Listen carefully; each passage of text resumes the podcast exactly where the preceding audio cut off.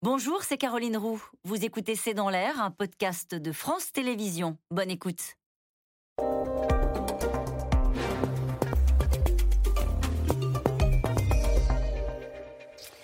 Bonsoir à toutes et à tous, bienvenue dans C'est dans l'air. L'invitée Elisabeth Borne était euh, aujourd'hui devant le MEDEF pour demander au patron de faire plus, notamment sur la transition écologique et d'aller vers plus de sobriété. Michel-Édouard Leclerc est mon invité. Bonjour. Bonjour. Euh, c'est vrai qu'Elisabeth Borne a mis euh, clairement la pression sur les entreprises pour les établir, leur demander d'établir même un, un plan de sobriété dès le mois de septembre pour baisser la consommation de 10%. Qu'est-ce que vous lui répondez? Comment vous allez faire? C'est possible? En tout cas, on va s'y mettre. Euh, il y a des risques euh, géopolitiques. Hein. On ne sait pas combien de temps va durer la guerre en Ukraine. Il peut y avoir un Poutine qui appuie sur un bouton pour couper le gaz. Enfin, tout le monde connaît. Il y a des scénarios euh, les pires. Tant mieux si ça n'arrive pas, mais on doit se préparer à, la, fin du gaz russe. il y a aussi le gasoil russe. Donc ça fait. il y a pas mal de de variables négatives. Donc toutes nos équipes travaillent. Alors on travaille euh, dans l'enseigne chez Leclerc, mais on travaille aussi avec les collègues. On a une, une association qui s'appelle Périfem, qui est d'ailleurs dirigée par l'ancien président d'Intermarché, euh, Thierry Cotillard. Et chacun assume sa, va, fait sa, feuille de route, et puis on essaye de voir si ensemble, euh, on peut, ça fait sens pour les consommateurs. Oui, vous dites on essaye de voir. Il y a une forme d'injonction de la Première ministre de dire si vous n'y arrivez pas à faire ces 10% d'économie d'énergie, on vous contraindra. Oui. Elle a raison. Bah, de toute façon, si le pire arrive, ça va se passer. Et donc à ce moment-là, vous, voyez bien l'inverse, c'est les entreprises qui vont se retourner vers l'État. Donc elle, prend les devants, c'est malin de point de vue politique, du point de vue de la communication. Mais c'est si facile que ça de dire on baisse notre facture ah d'électricité, notre consommation de 10% quand on est à la place qui est la vôtre? Non, non, non, c'est compliqué. Mais vous savez, pendant le Covid, on n'a pas été si mauvais que ça par rapport à l'État. Je me fais un petit coup de fleur là. Euh, c'est la distribution française qui est allée chercher les masques que l'État n'avait pas et qui ne savaient pas acheter. Donc euh, on a appris euh, pendant la crise à travailler ensemble, d'ailleurs avec Bruno Le Maire, et puis on a, avec les équipes de Bruno Le Maire, et puis euh, oui, on a, on a paré à la crise sanitaire. Donc là, on est sur une crise énergétique, ça veut dire qu'on travaille sur, on essaye d'analyser nos consommations, enfin, quel moment de la journée euh, on a besoin de plus d'électricité. Mais comment est-ce que vous pouvez faire? Vous avez, j'imagine, déjà une idée de la façon dont vous pouvez répondre à ces injonctions-là. Ça veut dire quoi? Fermer les frigos? Ça veut dire euh, euh, ne plus climatiser les magasins comme on le faisait, ne plus les chauffer comme on le faisait? Quels engagements vous allez prendre? Il y a plein de, cas, de cases à cocher, il y a plein de mesures. Après, selon le positionnement des magasins, s'il est à l'extérieur, à l'intérieur, dans une zone industrielle ou en centre-ville, ce ne sont pas les mêmes mesures. Parce que pour que ça pèse, il faut le faire avec les autres avec son entourage. On est quelque part dans une sorte d'économie circulaire. Donc oui, sur les horaires d'ouverture, on regarde euh, qu'est-ce que ça impliquerait de fermer plus tôt ou d'ouvrir euh, plus tard. On regarde aussi, par exemple, on produit du pain. Euh, est-ce que c'est bien de, sur une ville que tout le monde produise son pain ensemble? Au même moment Ça tire énormément. Il y, a il, y a, la notion en électricité des pics de consommation. Est-ce qu'on peut les écréter? Est-ce qu'on peut aussi, au contraire, utiliser cette énergie pour faire plus de choses au même moment donc il y a à la fois de l'économie d'énergie, de la concentration, de la planification d'énergie. Et, euh, je ne vais pas vous dire euh, ce qu'on va faire, mais c'est...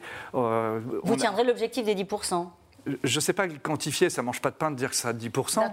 Mais euh, déjà, il y a aussi un certain gaspillage, euh, même si tout ça est un peu symbolique, mais les enseignes lumineuses à l'intérieur des galeries marchandes. Ça, vous pourriez décider de les éteindre. Mais regardez, déjà, euh, la France commence à éteindre ces enseignes mais lumineuses. Mais vous, dans vos magasins, vous Oui, oui, aussi. Aussi Oui, oui. vous regrettez de ne pas l'avoir fait avant non. Non Non, parce que euh, c'est important aussi qu'il faut attirer. C'est comme vous, euh, dans une émission, on se part quand même d'un certain nombre euh, de marques d'attention, parce qu'il faut aussi tirer l'économie, il faut tirer l'audimat, faut avoir... C'est aussi important que la consommation ne casse pas. Donc il faut faire ces mesures de sobriété sans casser euh, la confiance que les gens vous accordent. Est-ce que vous iriez jusqu'à dire que ces messages de prise de conscience en cette rentrée, on a entendu le, président de la République parler de sacrifice, euh, évoquer la grande bascule, dire que c'était la fin de l'abondance, est-ce que ça, ça ne peut pas casser la consommation, la confiance? Si, euh, moi je n'utiliserai pas ces mots-là. Je pense qu'il faut faire attention de ne pas fracturer une société qui, est déjà, qui se sent déjà déclassée, qui se sent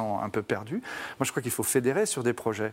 Donc là, c'est intéressant parce que cette espèce d'exigence de, sobriété, elle colle avec le timing de la nécessité aussi de, basculer sur des formes d'énergie qui polluent moins, qui sont euh, pas d'énergie fossile, etc. Donc ça fait accélérer euh, aussi la prise de conscience sur le climat. Michel-Édouard Leclerc, elle vous inquiète cette mutation, cette grande bascule Quand encore une fois on est à la place qui est la vôtre, euh, c'est des changements de comportement, ça va assez vite parce que ça a été brutal cette prise de conscience, peut-être trop tardif, mais en tout cas visiblement cette rentrée elle est là. Il y a des objectifs qui sont fixés par le gouvernement et puis peut-être même par la nature, il y a l'inflation.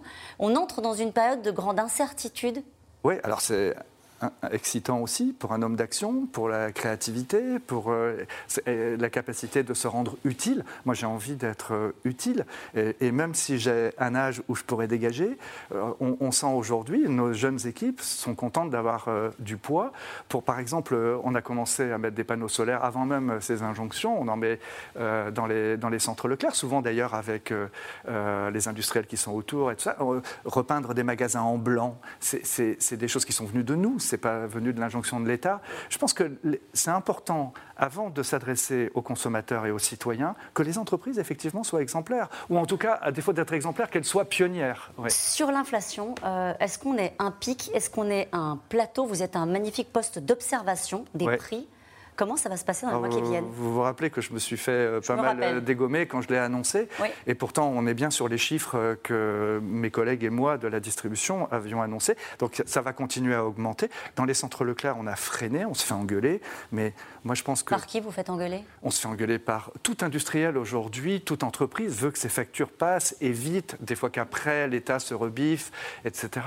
Donc nous, on a 18 millions de clients dans, les centres Leclerc. Et c'est pareil pour mes collègues. Hein. On, est quand même dans. Euh, enfin, j'espère qu'on est encore mieux, mais l'idée, euh, c'est d'augmenter le moins possible, que ce soit justifié, d'exiger de la transparence sur les tarifs, parce qu'on voit bien quand même qu'il y a eu des dividendes qui ont été versés euh, de manière assez substantielle dans certains secteurs, de l'énergie, de la banque, de l'assurance, du transport. Ouais, alors sans parler des profiteurs de guerre, c'est une expression que j'ai jamais utilisée, mais il y a quand même une inflation d'anticipation, et c'est quand même assez immoral, je pense, de la part des entreprises de réclamer des hausses tarifaires et après de dire à l'État, bah, donner un chèque alimentaire aux gens. Quoi.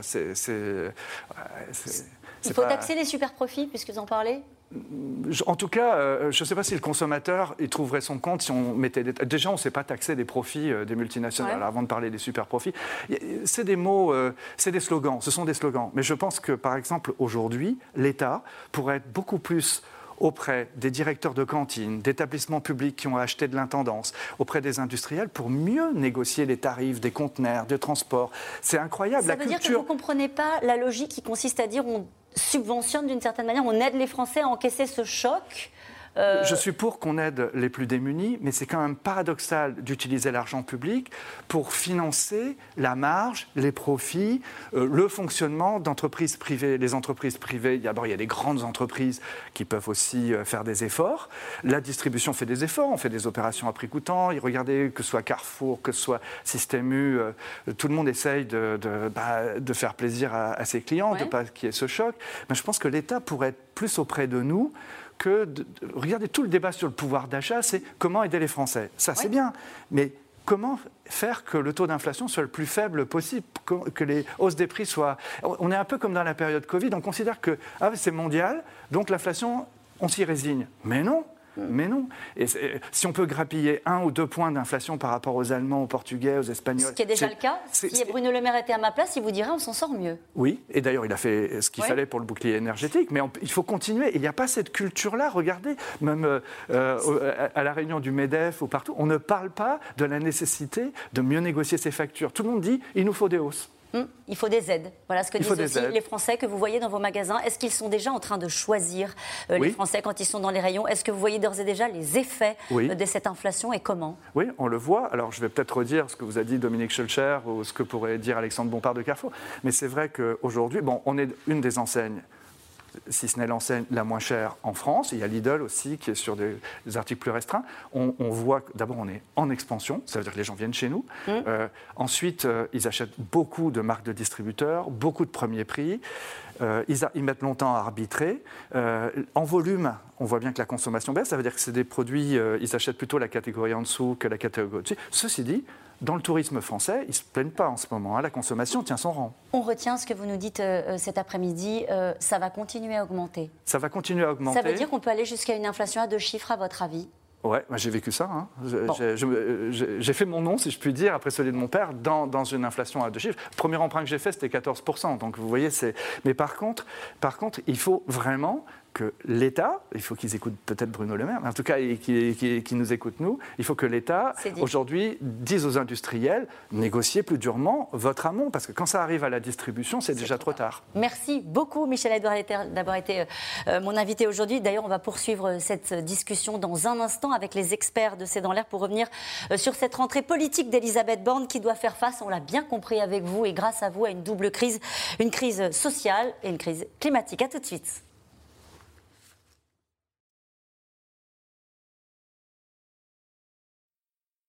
C'était C'est dans l'air, un podcast de France Télévisions. Alors s'il vous a plu, n'hésitez pas à vous abonner. Vous pouvez également retrouver les replays de C'est dans l'air en vidéo sur France.tv.